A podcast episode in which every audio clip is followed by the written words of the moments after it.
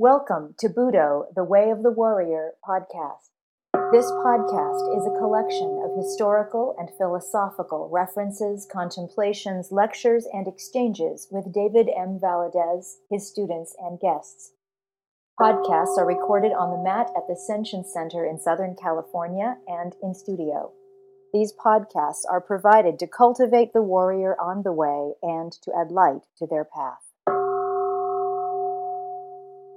Hello, everyone. Welcome to this week's podcast. We are off the mat for this episode, so it's just me. Before we begin, I'd like to again request that you be so kind as to donate any amount, uh, regular or you know regularly, or even just for one time, some sort of donation towards our efforts here.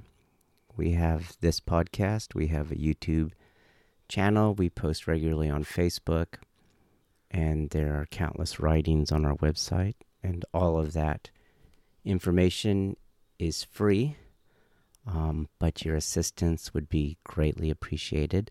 We are on Patreon. I'll provide the link in the episode notes. And, um,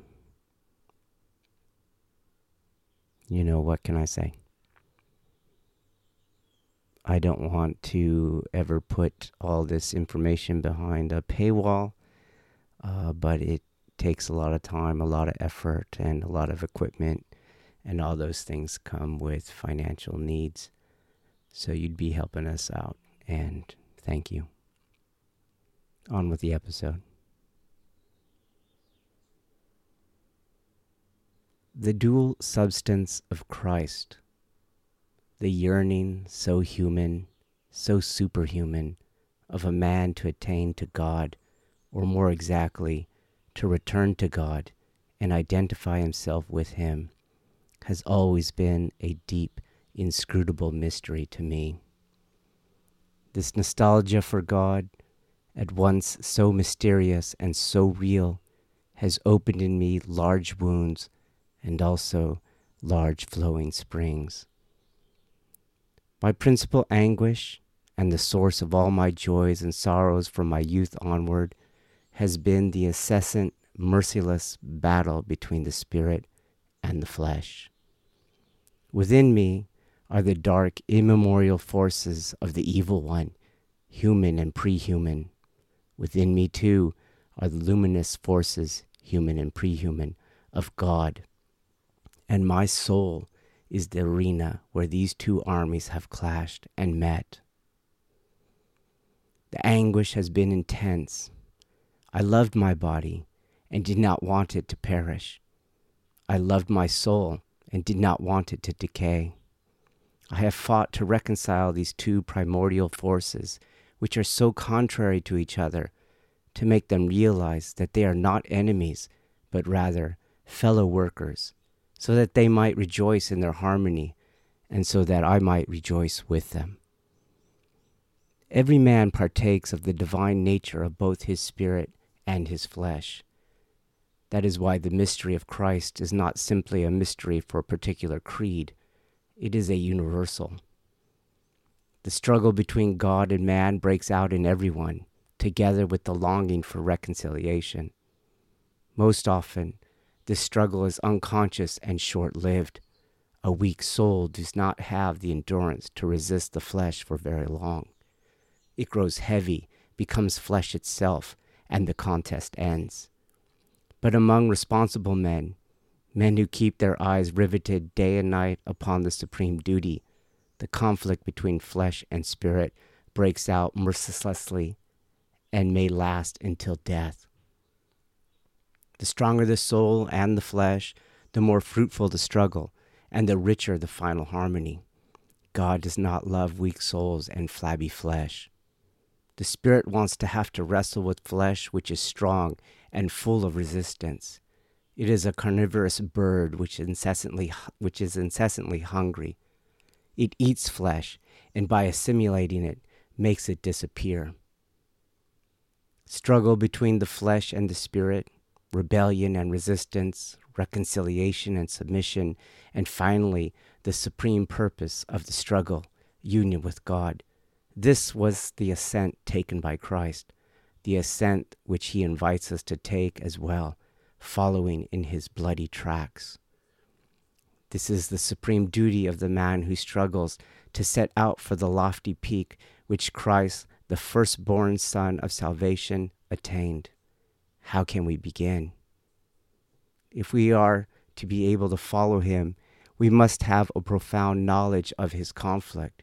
We must relive his anguish, his victory over the blossoming snares of the earth, his sacrifice of the great and small joys of men and his ascent from sacrifice to sacrifice, exploit to exploit, to martyrdom's summit, the cross.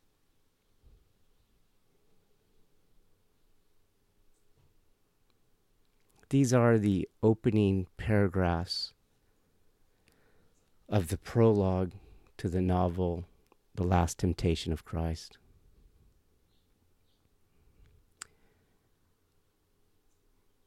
This is a book I tend to reread probably at least once a year. And this last week, I was watching my Deshi train, and more so than any regular listener of the podcast, and even a regular listener of the podcast would know of these things. Many of them, most of them, have been trained in the way for over a decade, some for decades. And I was watching this class, and it brought back these opening paragraphs. And what in particular brought these paragraphs to my mind was that in despite of all the information and all the training, the schedule that allows for the training, all the philosophy, all the insight, all the necessary equipment, all the opportunity.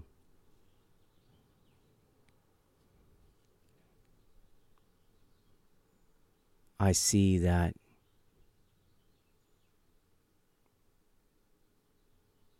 they will push on what is pushing on them and pull on what is pulling on them.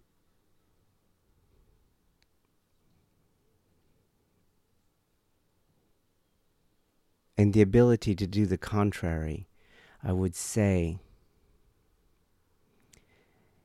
is just the bare bones beginning or the entryway into the into the art. In essence, we're talking about the very foundation of jujitsu. That one does not do those things. Of course, as one's skill matures, that process itself is what comes to be the foundation for the art's internal aspects.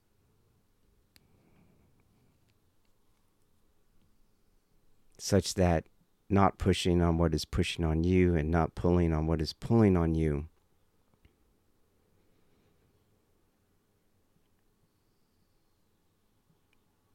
is internalized in such a way through such an alchemy that one is not pushable nor pullable.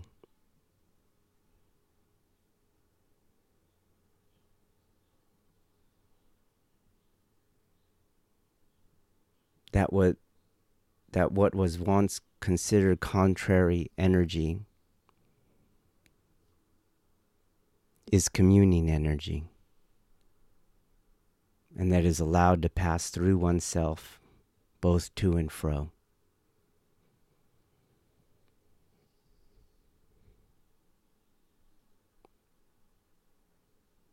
And this skill itself is intermediary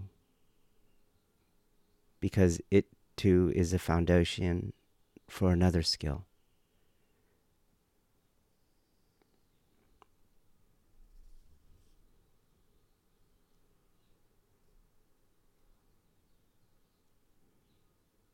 And that skill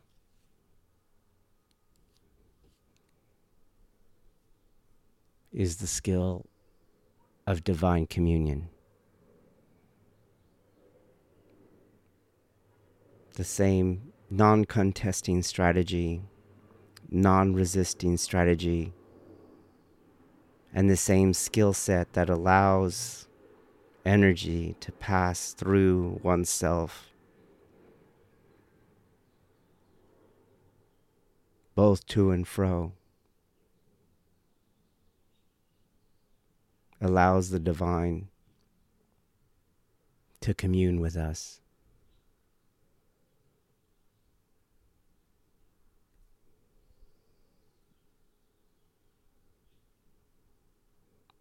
And this last skill is so vital to Budo.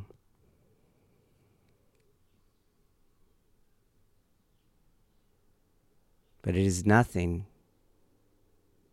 not even possible without the intermediary skill, which itself is nothing and not even possible without the entry level skill. Level skill.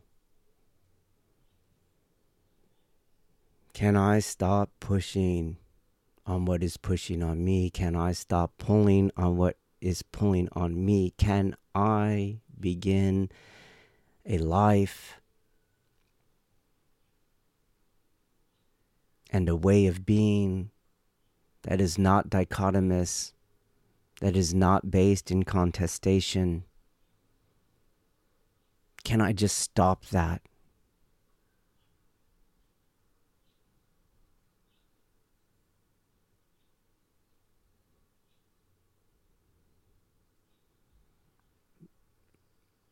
Those questions came to my mind as I was watching this one particular class watching my deshi push and pull, always seeking to overpower, to overcome, always unconsciously committing struggle.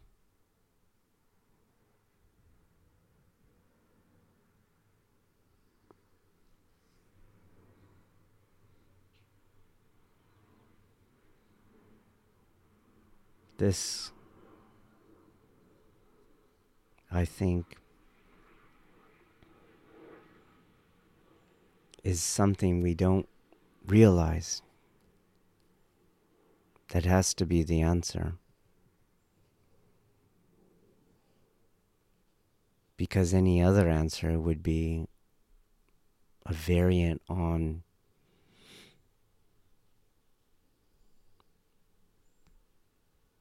someone either not knowing, but they do know, and we all know.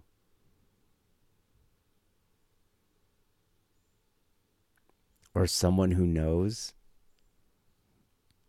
and willfully chooses the other. But that is not us. That is not what is happening.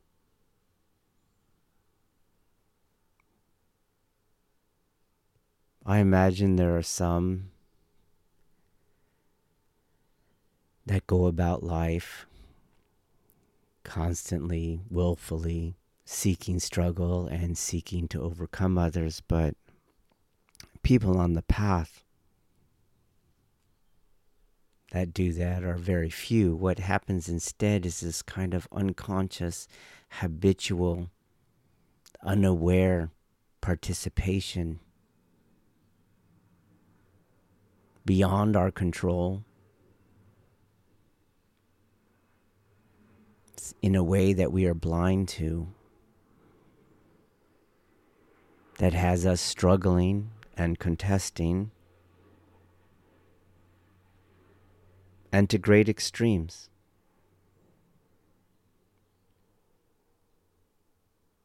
To the extremes of self sabotage, wherein we destroy our relationships, our careers, our childhood, our parentage, our friendships, our marriages.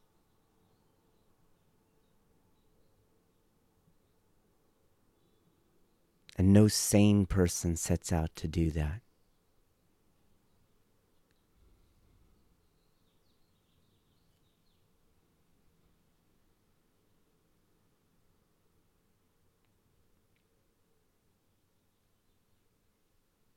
The way, therefore, is not really geared towards the sociopath.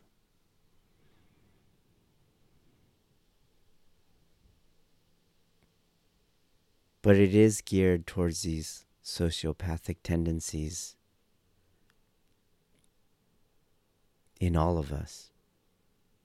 It is geared towards this unconscious, unaware blind participation in contestation, in dichotomy,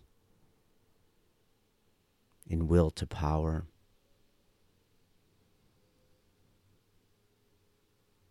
And in the generating of suffering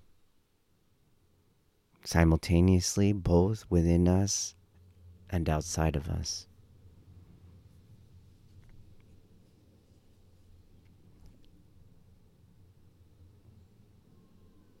This is the struggle. The struggle, perhaps its first steps, is to see that we do this and we do this unaware.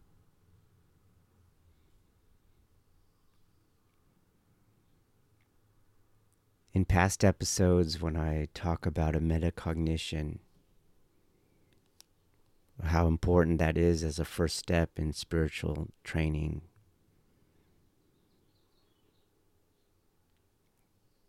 It is particularly aimed at this. We have to first be able to see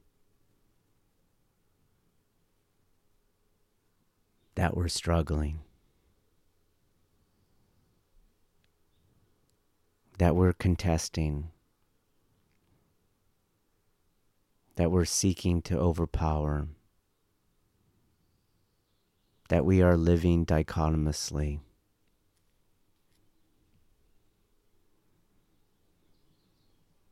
On the mat, we have to be able to see that Uke's push triggers my push, and Uke's pull triggers my pull.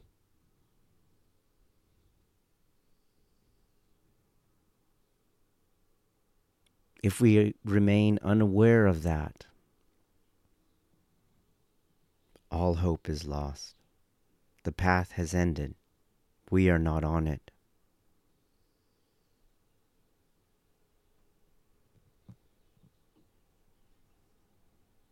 In these paragraphs, the author kind of echoes something that we even see in Omoto Kyo O Sensei's religion. A dichotomy is drawn between the spirit and the flesh. And his goal, the goal that he lays out, the goal that he sees in the life of Christ and in the stories of Christ is the same goal that we talked about in a recent podcast on the life giving sword and the death bringing sword. The goal is that I am in amidst struggle.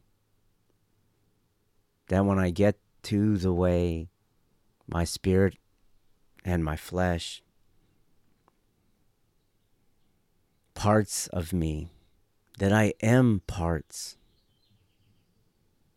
are in some sort of combat with each other. But my goal is to seek integration.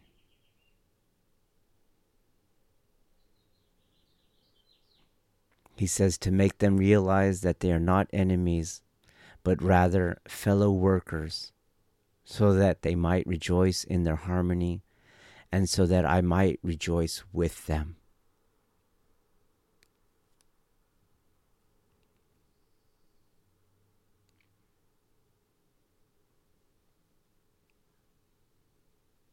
In other episodes, I've talked about Shuhari and how Ri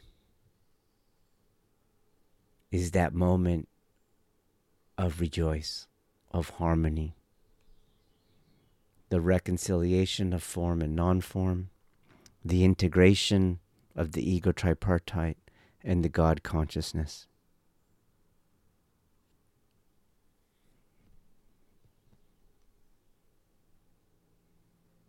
This is key because why I think so many of us continue training, pushing on pushing, pulling on pulling,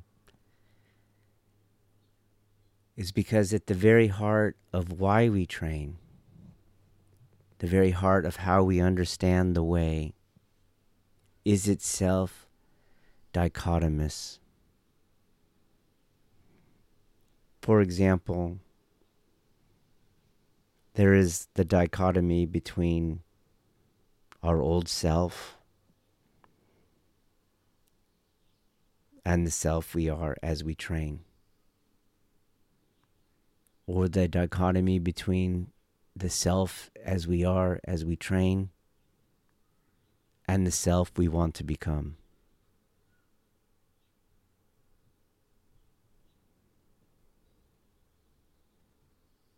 sometimes it goes right back to the beginning.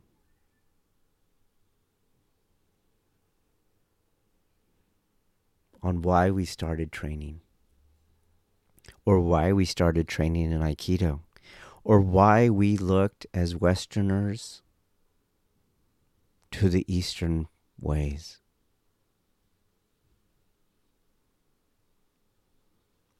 At some level, there's some sort of rejection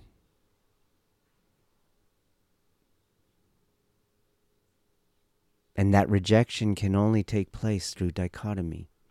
And dichotomy gives birth to dichotomy.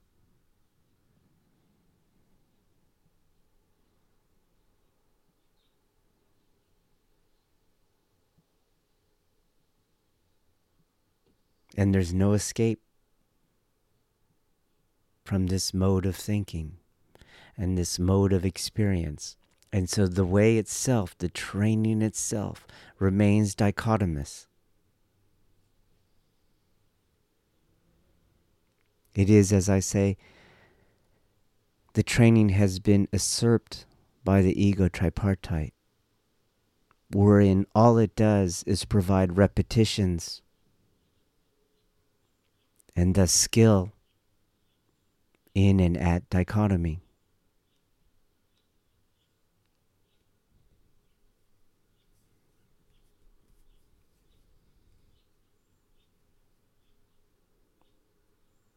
I'm currently about to finish a book.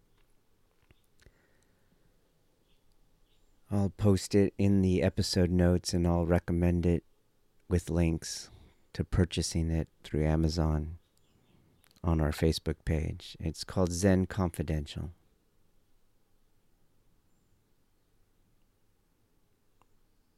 And if you've read it before, I ask you to uh, look at it through this lens.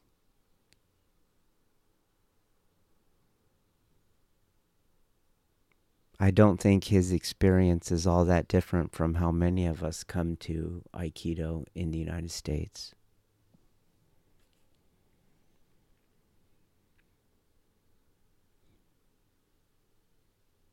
So he, the author, is raised, in his own words, in a Catholic, politically conservative household.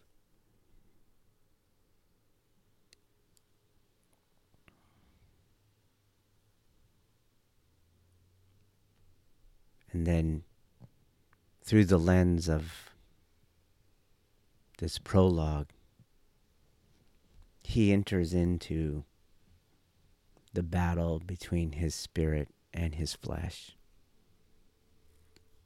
He takes on unaware, unknowingly, without understanding why, a dichotomous worldview. And he comes to see his Catholicism and his parents' conservative political views as something to be contested. They push and pull on him, and he pushes and pulls on them back.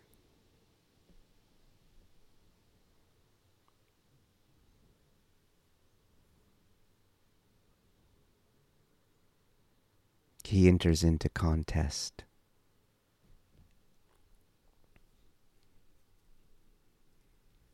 In his own words, he kind of rejects and rebels them, rebels against them. Growing up somewhere in the middle of the country,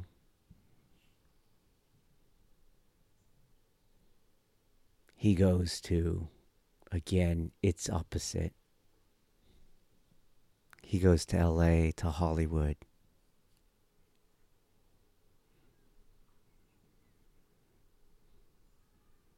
And again, maybe not his view, but sociologically, this is what a lot of people do in the United States.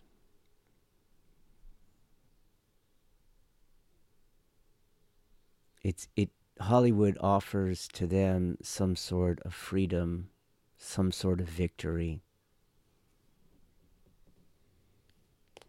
I imagine the reason for that is extremely a, is an extremely deep one.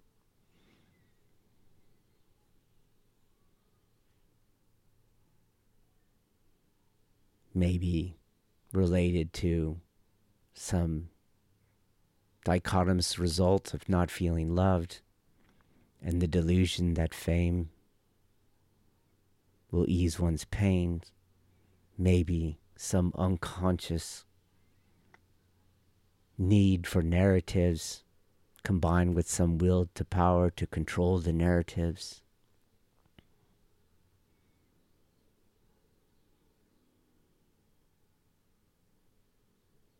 and most likely and most definitely, and even as he described it, just to get away from all the rules, to stop saying no. And so he lives that life for a while. And like a lot of people do, especially those who did come from some sort of workable base.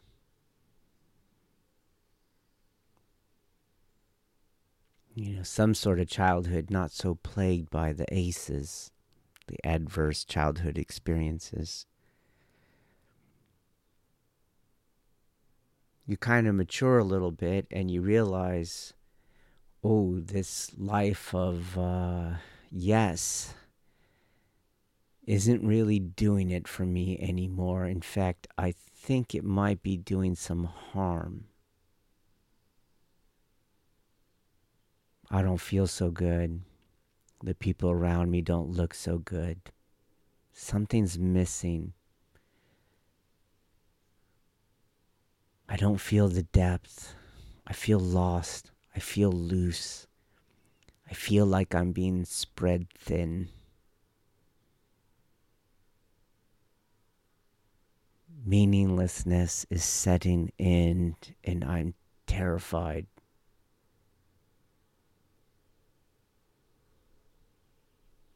The drugs aren't doing it anymore. They're not numbing me anymore. I think they're going to kill me. You you you muster up just enough awareness. But not enough awareness to see that your drive there was based upon a dichotomy that you yourself created or accepted or adopted. And so you can't go backwards, though. You can't go back.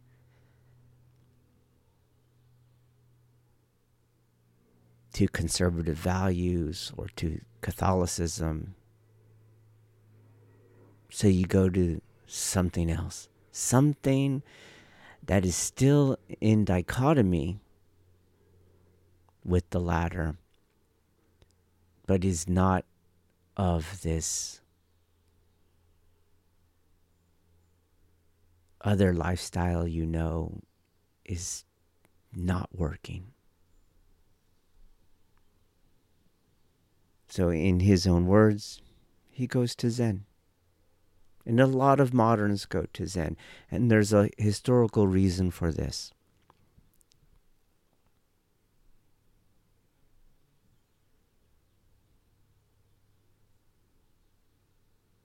In a quick nutshell,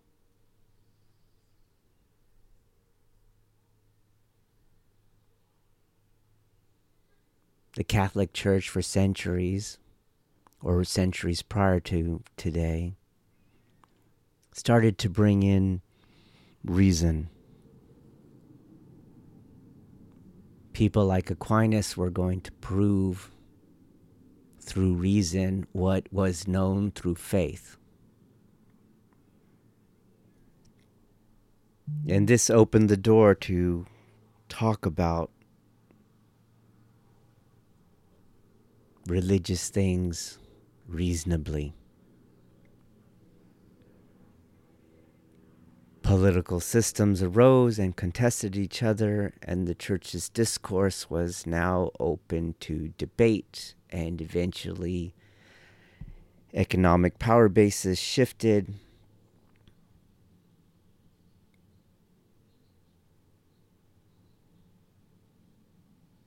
And reason was there because it was let in by the church to displace the church.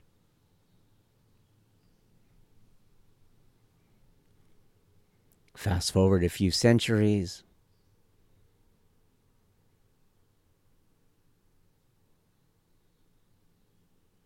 Japan goes to war.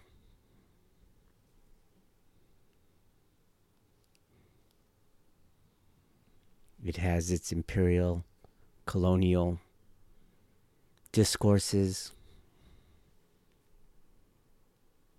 Shinto and Buddhism were part of that, including Zen. Japan loses the war. And cultures that had already had a discourse of reason and a displacement of religious institutions saw a justification for who they were and what they did in their own culture, in how Japan used Shinto and Buddhism to wage and commit military atrocities and world war.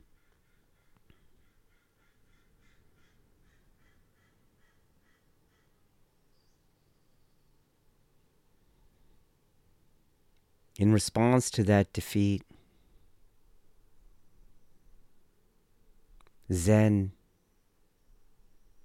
lay people, academics, emphasized and created its kind of anti religious identity. Some key figures here are Alan Watts, D.T. Suzuki,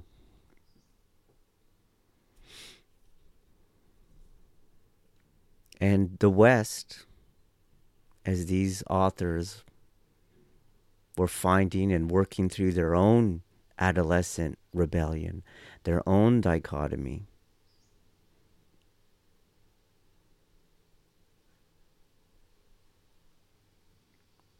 Perhaps Suzuki as a way of not going back to the days of World War II, and perhaps Watts, like any Westerner, struggling dichotomously against the rule of Christianity and conservative parentage. For those reasons, and perhaps more, it was presented to the rest of the United States as an alternative.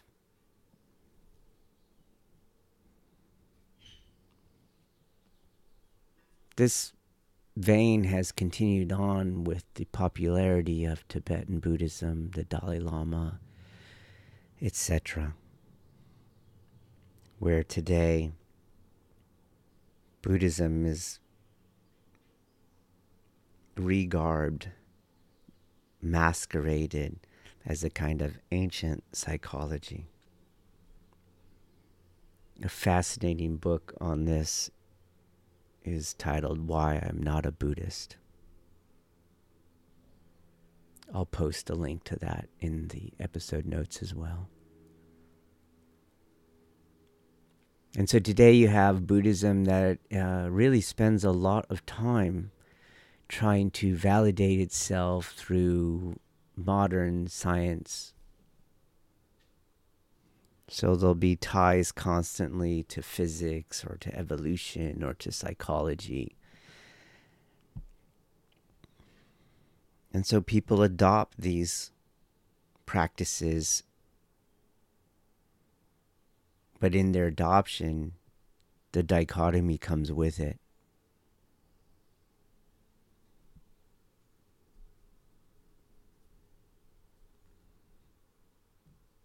And therein is the ego tripartite.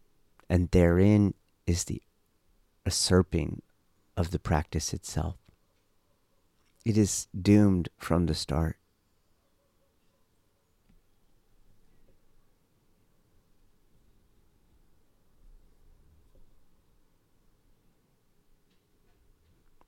So you go to Zen, and it becomes key as you learn what it is, that in every way it never refers to God, to faith, to mystery, to Christ.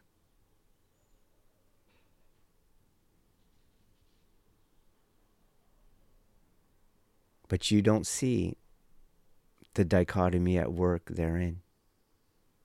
And so you don't see the delusion or the will to power or the resistance or the contestation.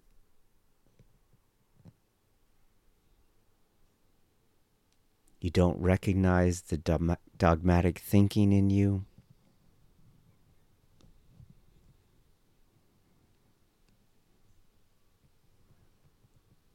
And by extension, you don't recognize that when you're doing your daily practices, as in the class that I was observing. Meaning,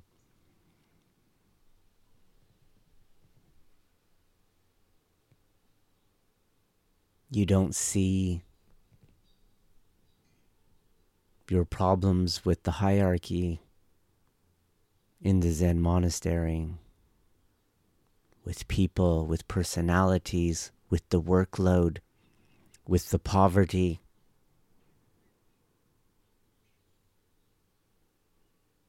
With the weather.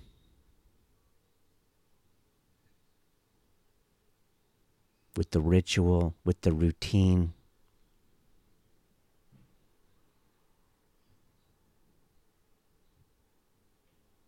And so you contest against these things. They push on you, you push on them. They pull on you, you pull on them. And all you do is get repetitions at pushing on what is pushing on you and pulling on what is pulling on you. And there is no cultivation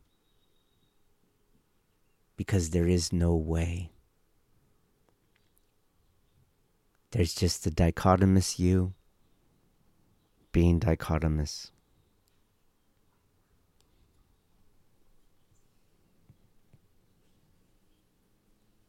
And the book is intense with the window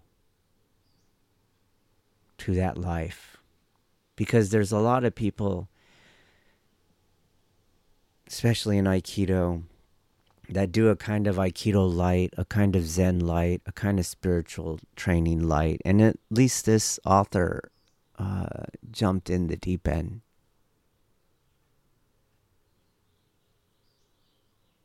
And then at least he is open and brave enough and insightful enough. At least he has enough metacognition that he lets the rest of us look inside and see what's going on.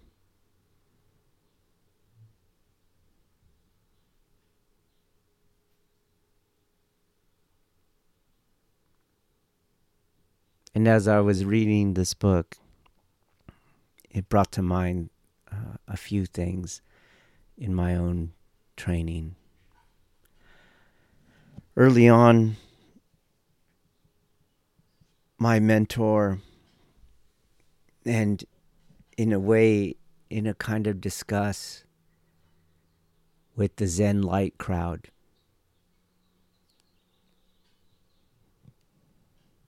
You know, the people that don't take on a practice, that think and talk adolescently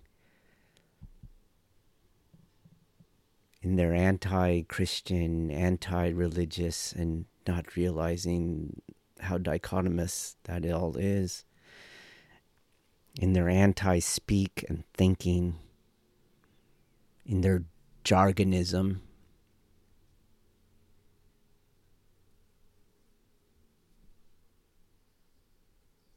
He kind of shouted out me Zen is vinegar through the nose.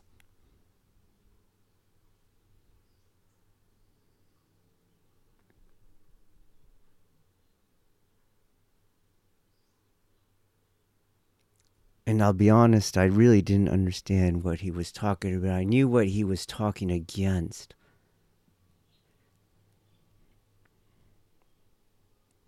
I was just fixated with the way his body was shaking as he said it, and his fists were clenched. His eyes were bulging.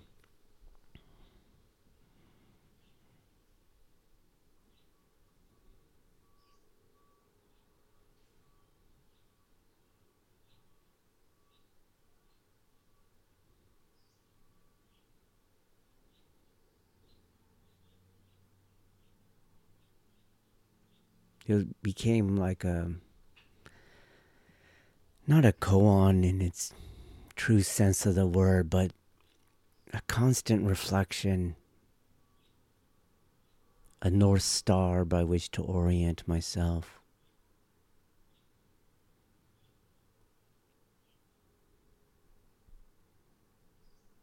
Something that coincides with the idea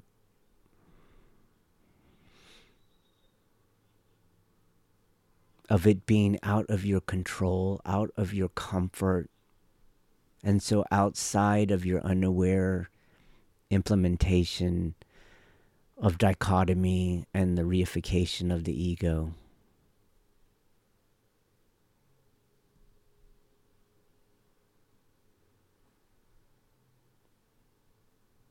And so, fast forward a decade or two, I'm at a sesshin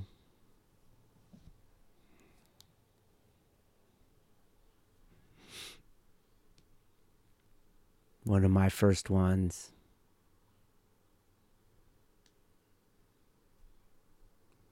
Very intense, very traditional.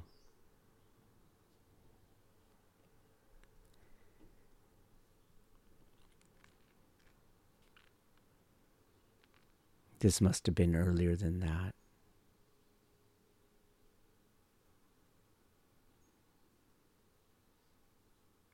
But it, it's quite different from what Alan Watts and D.T. Suzuki talk about. The kind of Zen the Jargonites talk about. It's quite different. It's very bodily.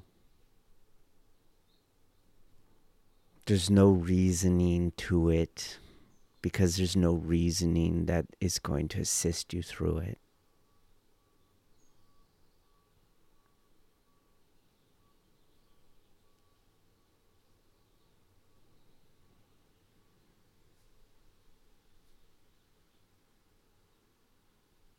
So I'm sitting there.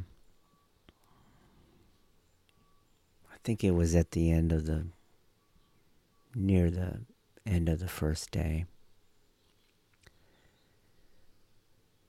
An immense pain comes into my legs.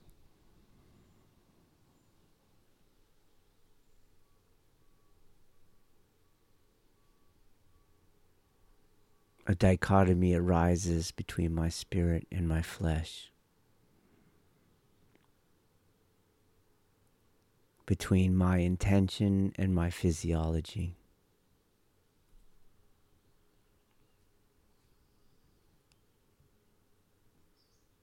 So I use my will and I contest against my body.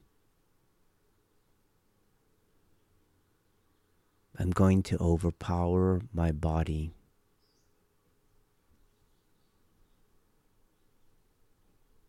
This is how I'm experiencing it in that moment.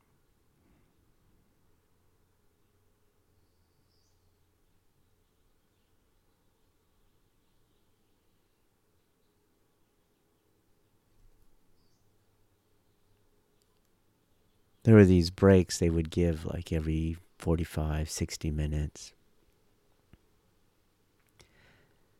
So I was going to push for the break.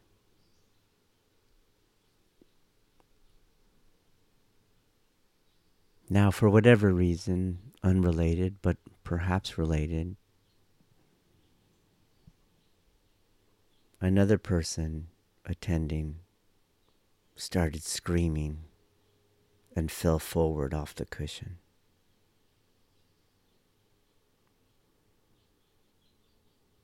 And my body screams more. And so my will screams more. And they struggled with each other, each one trying to overpower the other.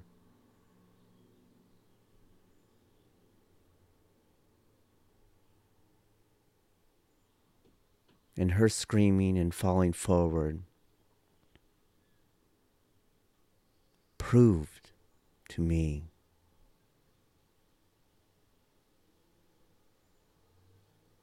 that not only a struggle is taking place, but that a struggle has to take place. So I pushed and I gutted it.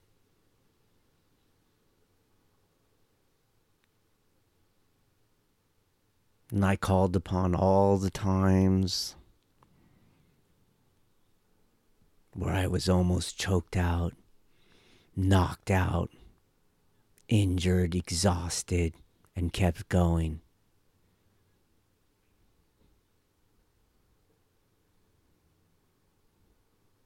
And I made it. I made it to the break. I crossed the finish line.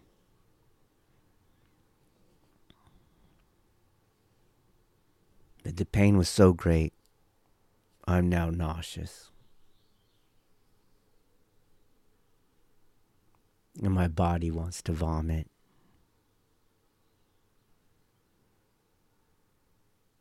But I don't dare vomit on the mat.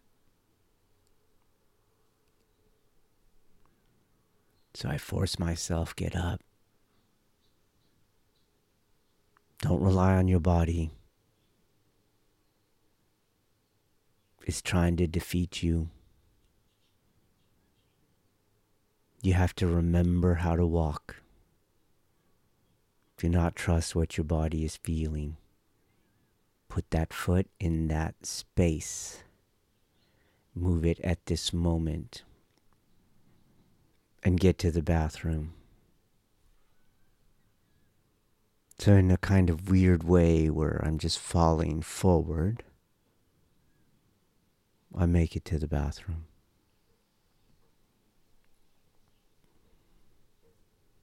The Dai senpai comes in. Are you okay?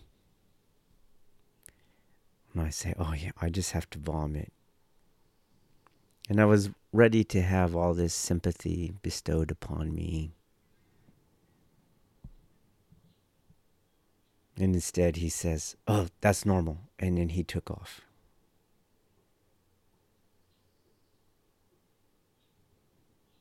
Well, don't actually vomit. It passes, almost as if he uttered some sort of incantation to relieve me of the nausea.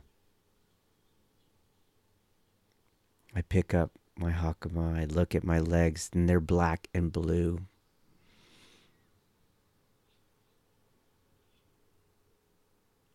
Just bruised like I've never seen them bruised before.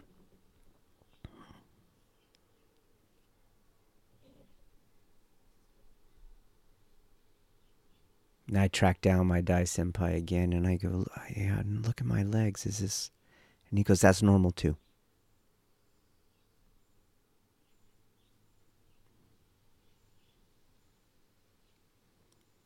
So the next sit starts. I get back on the cushion.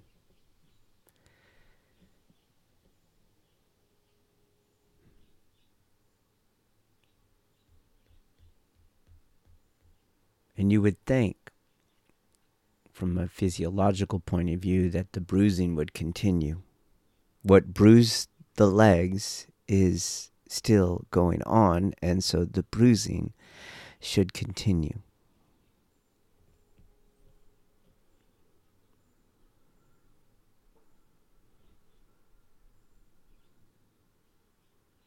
But it didn't.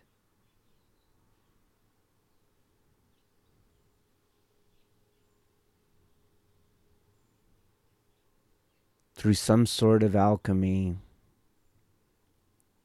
and for some mysterious reasons. Meaning there's just too many aspects, too many individual parts to keep track of. And there is no motivation to actually track them all.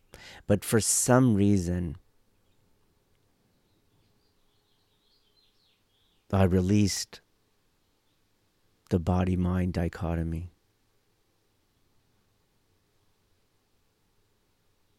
Perhaps it was his words, that's normal.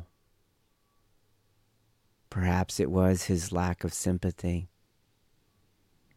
Perhaps it was the duration. Perhaps it was the futility of the struggle because it wasn't going to stop. Perhaps it's some yogic alignment in the posture, in the incense, in the chants, in the smells and the sounds.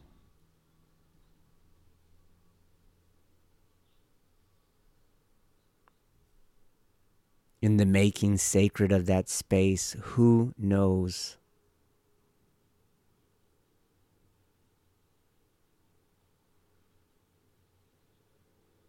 But I became free of the mind body or the flesh spirit dichotomy. Time left.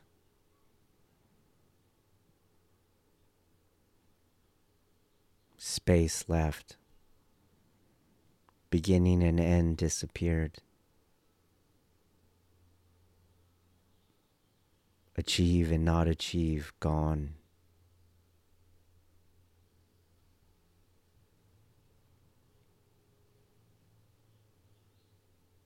There was just sitting.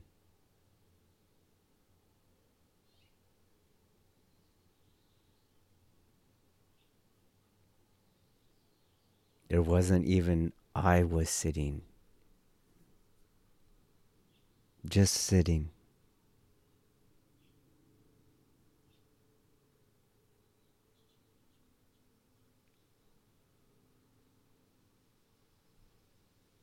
And at the next break, I looked at my legs and all the bruises were gone.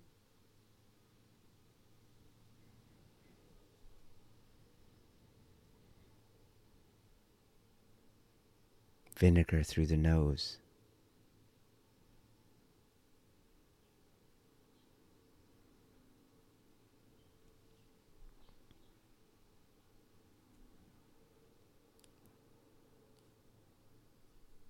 That sesshin was followed by another sesshin a while later. This was the one deeper into my practice.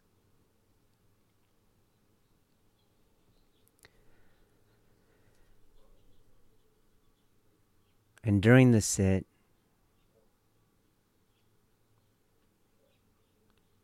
some kids, well, I think they were kids. I never saw them.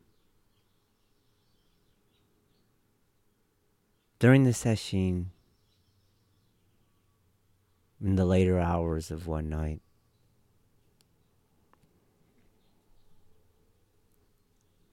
some people were skateboarding and hanging out in the parking lot of where the session was being held.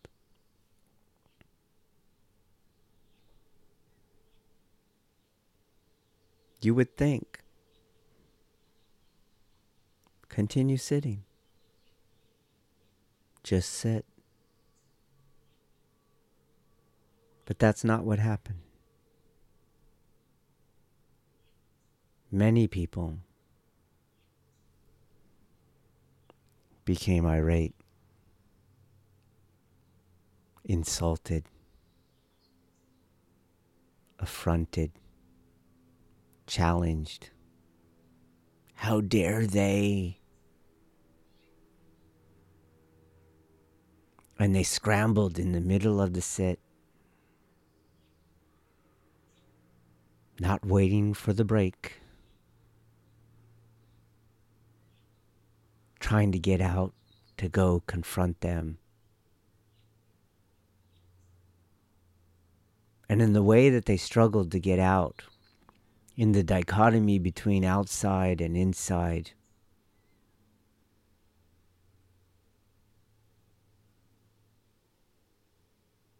you could see that there was an aggression to them. It wasn't one person perhaps casually bowing, standing up, walking to the door in walking meditation to go out and ask people if they would mind leaving, moving on, seeing if they needed anything to help them move on, explaining to them what we were doing.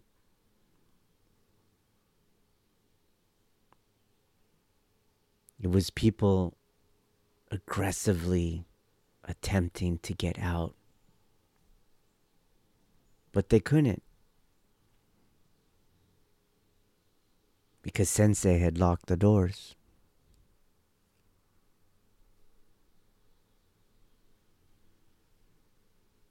To the person with no dichotomy between in and out, the locked doors is irrelevant. Just like to the person who can just sit, the still, static, silent positioning of the body is irrelevant. To the person contesting struggling, abiding in dichotomy, the still, silent posture is torturous.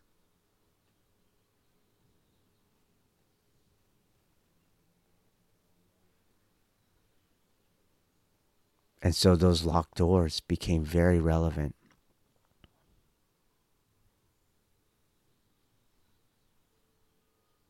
It was a time when Sensei had left the mat, actually. it wasn't uncommon that he didn't do all of the sesshin all the time, especially the late night sits.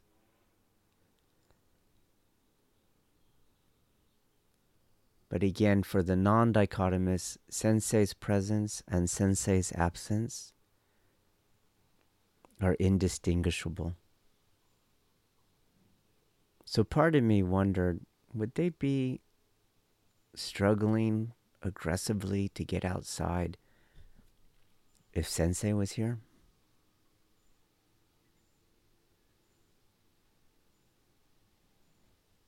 So, faced with locked doors, for which they had no keys, they started to crawl through these little windows that were really just breezeway windows.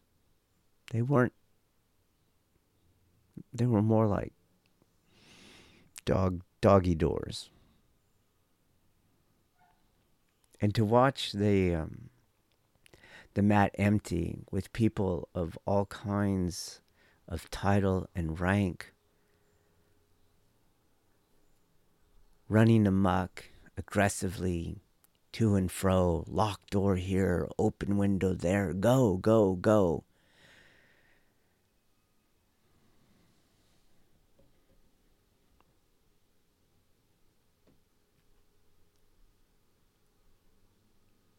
That reminded me of another story.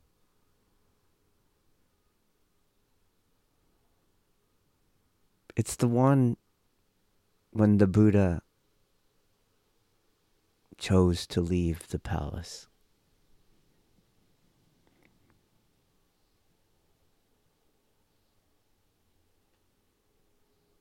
It's the one where he had enough of a hint of impermanence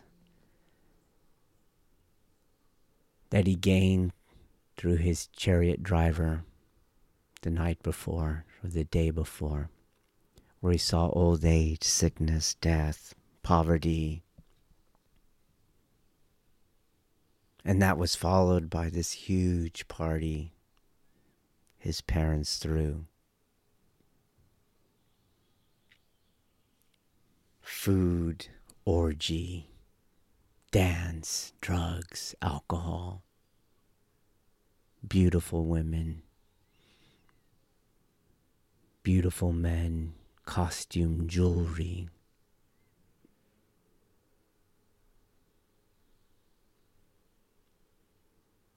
And everyone passes out and goes to sleep. But he wakes up in the morning and he sees clearly the fakeness of it all. How fraudulent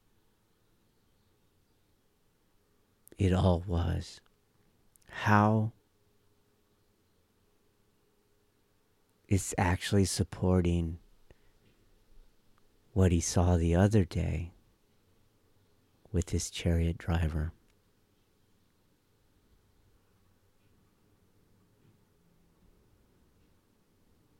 I imagine if his parents, when the when the, the prince came and said, "Oh, I saw death and I saw sickness," and they would have said, "Hey, hey, you know, let's just um, let's just have a normal dinner. We're gonna hang out." You know, I imagine they would have squeezed probably a year or two more out of him.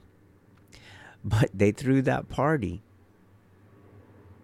and then he saw it in in its aftermath vomit in women's hair, passed out men, their muscles no longer holding their posture and shape, just flabby skin dropping, bloated stomachs, ripped clothing, bodies twisted heavy breathing, nearly suffocating.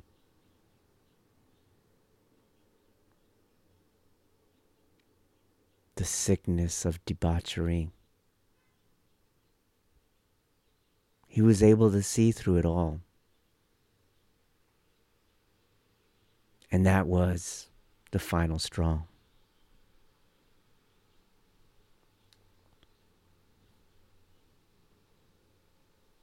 So I'm watching these senpai, Dai senpai, struggle to get out.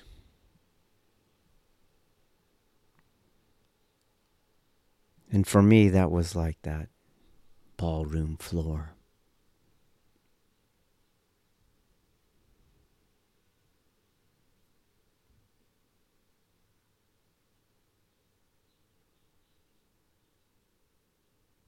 I had to leave.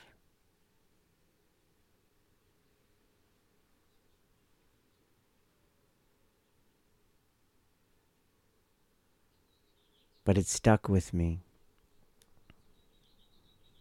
And it was called to my mind again as I'm watching this class. People pushing on pushing, pulling on pulling. And in reading this book, Confidential Zen, he goes into it. To the Zen light person, they just have no idea. It's automatic. If you were to go into a Zen monastery, you would reach awakening. If you go into an Aikido school, you're going to learn how to not contest. But it's not true. It's not true because most of us end up in these schools out of contestation, through contestation, through the employment and the continuous employment of dichotomy. And what happens instead is the practice is usurped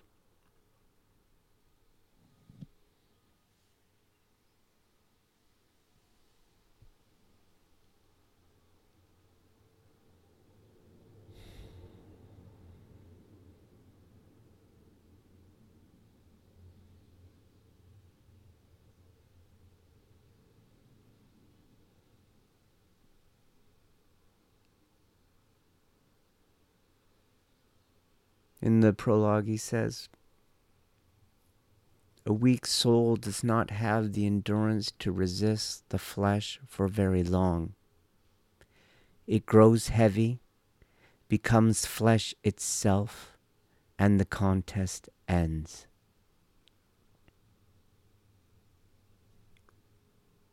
This soul becoming flesh is the usurping of the practice.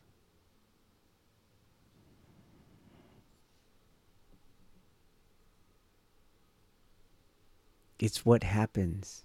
It's what we do.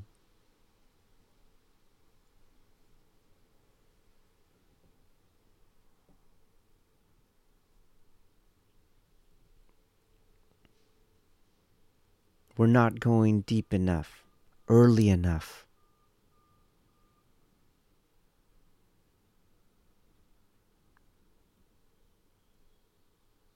We're not looking at how we got to the dojo in the first place.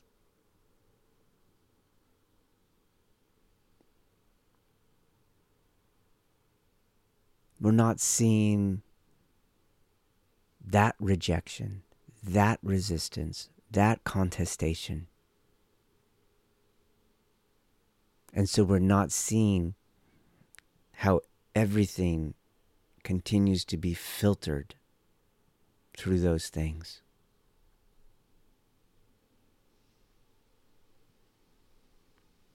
And so we can train for decades and still get triggered by skateboarders.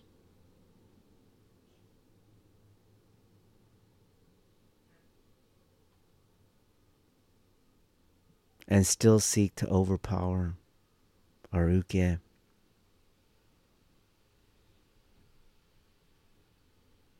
To resist our teachers, to ruin our marriages, to alienate our children.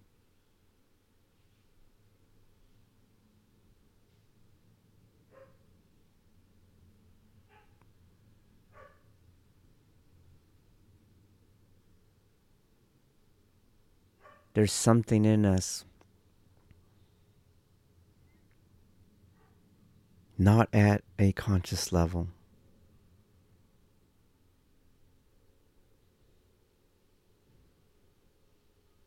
That does not free us.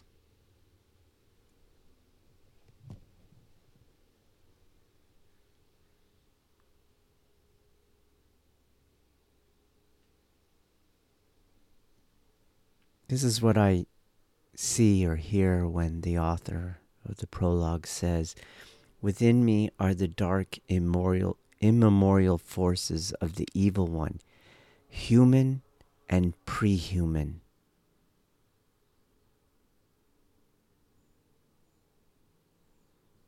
Because I do not mean to subvert my training.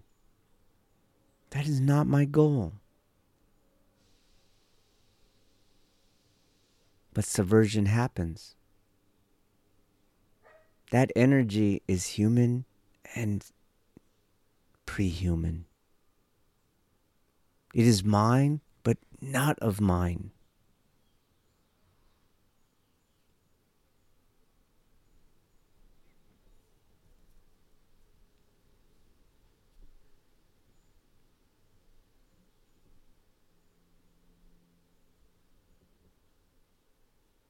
To me, this is how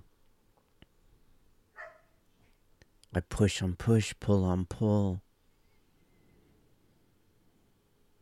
How I enter into power struggles on and off the mat, in and outside of the dojo.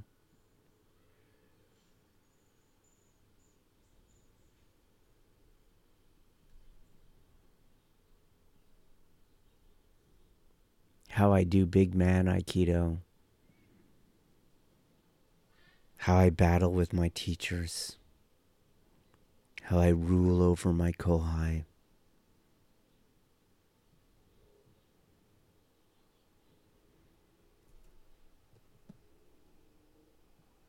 And to use this discourse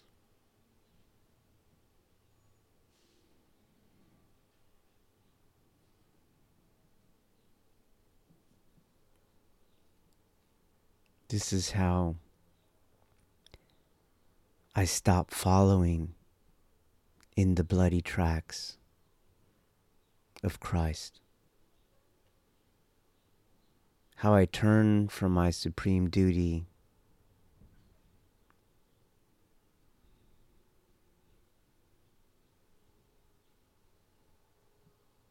to move beyond myself.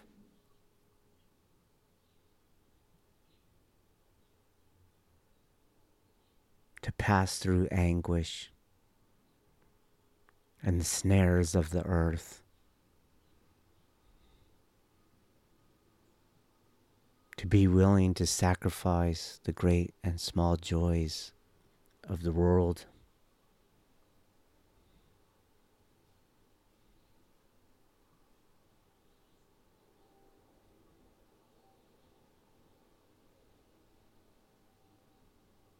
To bear the cross willingly.